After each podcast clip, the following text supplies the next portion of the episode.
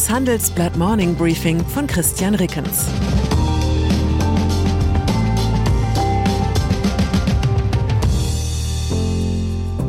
Guten Morgen allerseits. Heute ist Mittwoch, der 30. November, und das sind unsere Themen. Zurückgezogen. Fonds verzichten auf EU-Nachhaltigkeitssiegel. Festgefahren. Keine Lösung im Handelsstreit mit den USA in Sicht. Abgespalten. Deutschland öffnet sich für CO2-Einlagerung. Nach einer kurzen Unterbrechung geht es gleich weiter. Bleiben Sie dran. Die deutsche Wirtschaft steht vor neuen Herausforderungen. Und Sie möchten aktiv die Zukunft mitgestalten? Dann sind Sie beim Handelsblatt CFO Summit 2024 genau richtig. Erleben Sie hochkarätige Speaker und CFOs renommierter Unternehmen wie Amazon, Google oder SAP. Seien Sie Teil dieses exklusiven Gipfeltreffens am 11. und 12. Juni in Düsseldorf. Mit dem Code Podcast sparen Sie bei der Anmeldung 15%. Alle weiteren Infos unter handelsblatt-cfo-summit.de. Nachhaltigkeit. Gestern hat das Handelsblatt zusammen mit anderen europäischen Medienpartnern enthüllt, wie schmutzig bisweilen die Aktien sind, die in vermeintlich nachhaltigen Investmentfonds liegen. Mein persönliches Aha-Erlebnis der Principal Global Sustainable Listed Infrastructure Fund und der Macquarie Sustainable Global Listed Infrastructure Fund. Sie tragen zwar beide das schöne Wort Sustainable im Namen, sie haben aber jeweils mehr als 40 Prozent ihres Kapitals in Firmen aus der Öl-, Kohle- und Luftfahrtindustrie gesteckt. Das ist etwa so, als würde der Guttemplerorden zwei Fünftel seiner Pensionskasse in Schnapsbrennereien investieren. Es geht auch besser. Unter den 800 untersuchten Fonds befinden sich durchaus solche, die ihrem grünen Anspruch tatsächlich gerecht werden. Die große Übersicht finden Sie bei uns im Blatt. Immerhin die kritische Debatte der vergangenen Monate um nur vermeintlich nachhaltige Investmentprodukte zeigt erste Wirkung. Sowohl Marktführer BlackRock als auch zahlreiche andere Finanzdienstleister sortieren derzeit Fonds, die bisher mit einem besonders hohen Nachhaltigkeitsniveau gekennzeichnet waren, in den Standardbereich um. BlackRock, Amundi und Co. reagieren auf verschärfte Beweispflichten und neue EU-Haftungsregeln, die ab 2023 gelten. Eine grünere Wirtschaft bekommen wir dadurch zwar noch nicht, aber immerhin eine weniger grün gewaschene. USA die Hoffnung der EU auf eine schnelle Lösung im Subventionsstreit mit den USA schwindet.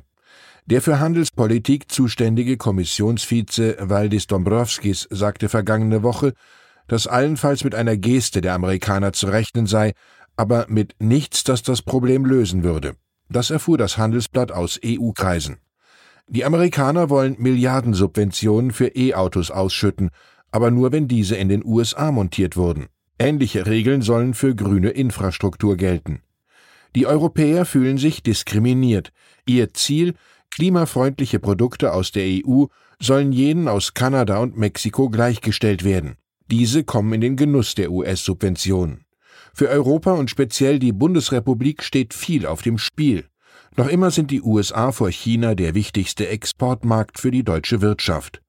Für die EU insgesamt liegen die USA als Ausfuhrmarkt auf Platz zwei hinter China. Der Streit überschattet auch den Transatlantischen Rat für Handel und Technologie TTC, in dem EU und US-Regierung gemeinsame Positionen zur Energiewende und Digitalisierung ausloten.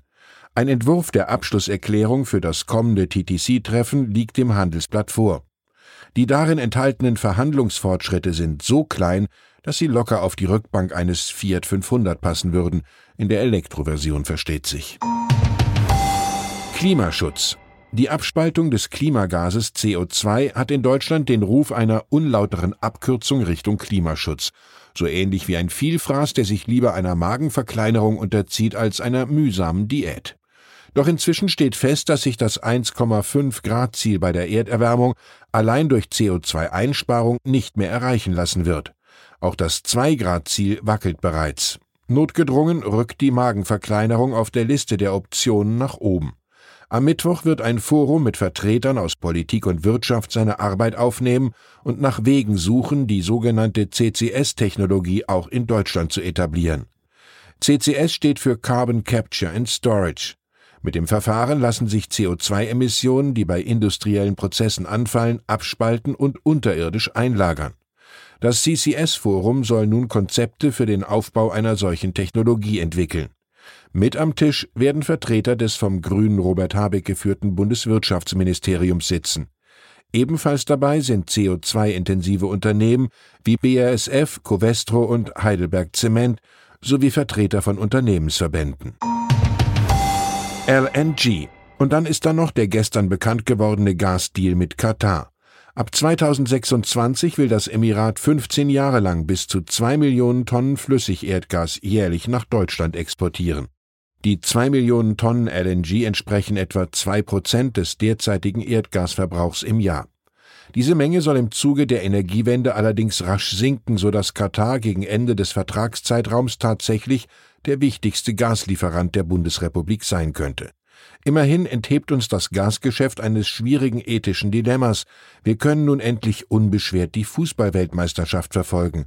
Denn die fehlende Meinungsfreiheit bei den Scheichs beklagen, sich aber zugleich bis ins Jahr 2041 auf deren Erdgaslieferungen verlassen, das wäre nun wirklich scheinheilig. Und wer will das schon sein? Ich wünsche Ihnen einen Tag in allen Regenbogenfarben. Herzliche Grüße, Ihr Christian Rickens.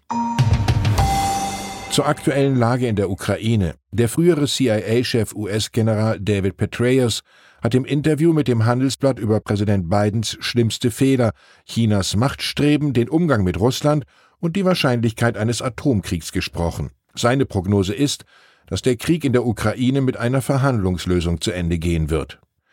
Die Bundeswehr leidet unter einem dramatischen Munitionsmangel. Die Union hatte Lambrecht daraufhin Tatenlosigkeit vorgeworfen nun wehrt sich die Ministerin und fordert ein höheres Verteidigungsbudget. Weitere Nachrichten finden Sie fortlaufend auf handelsblatt.com/Ukraine. Das war das Handelsblatt Morning Briefing von Christian Rickens, gesprochen von Peter Hofmann.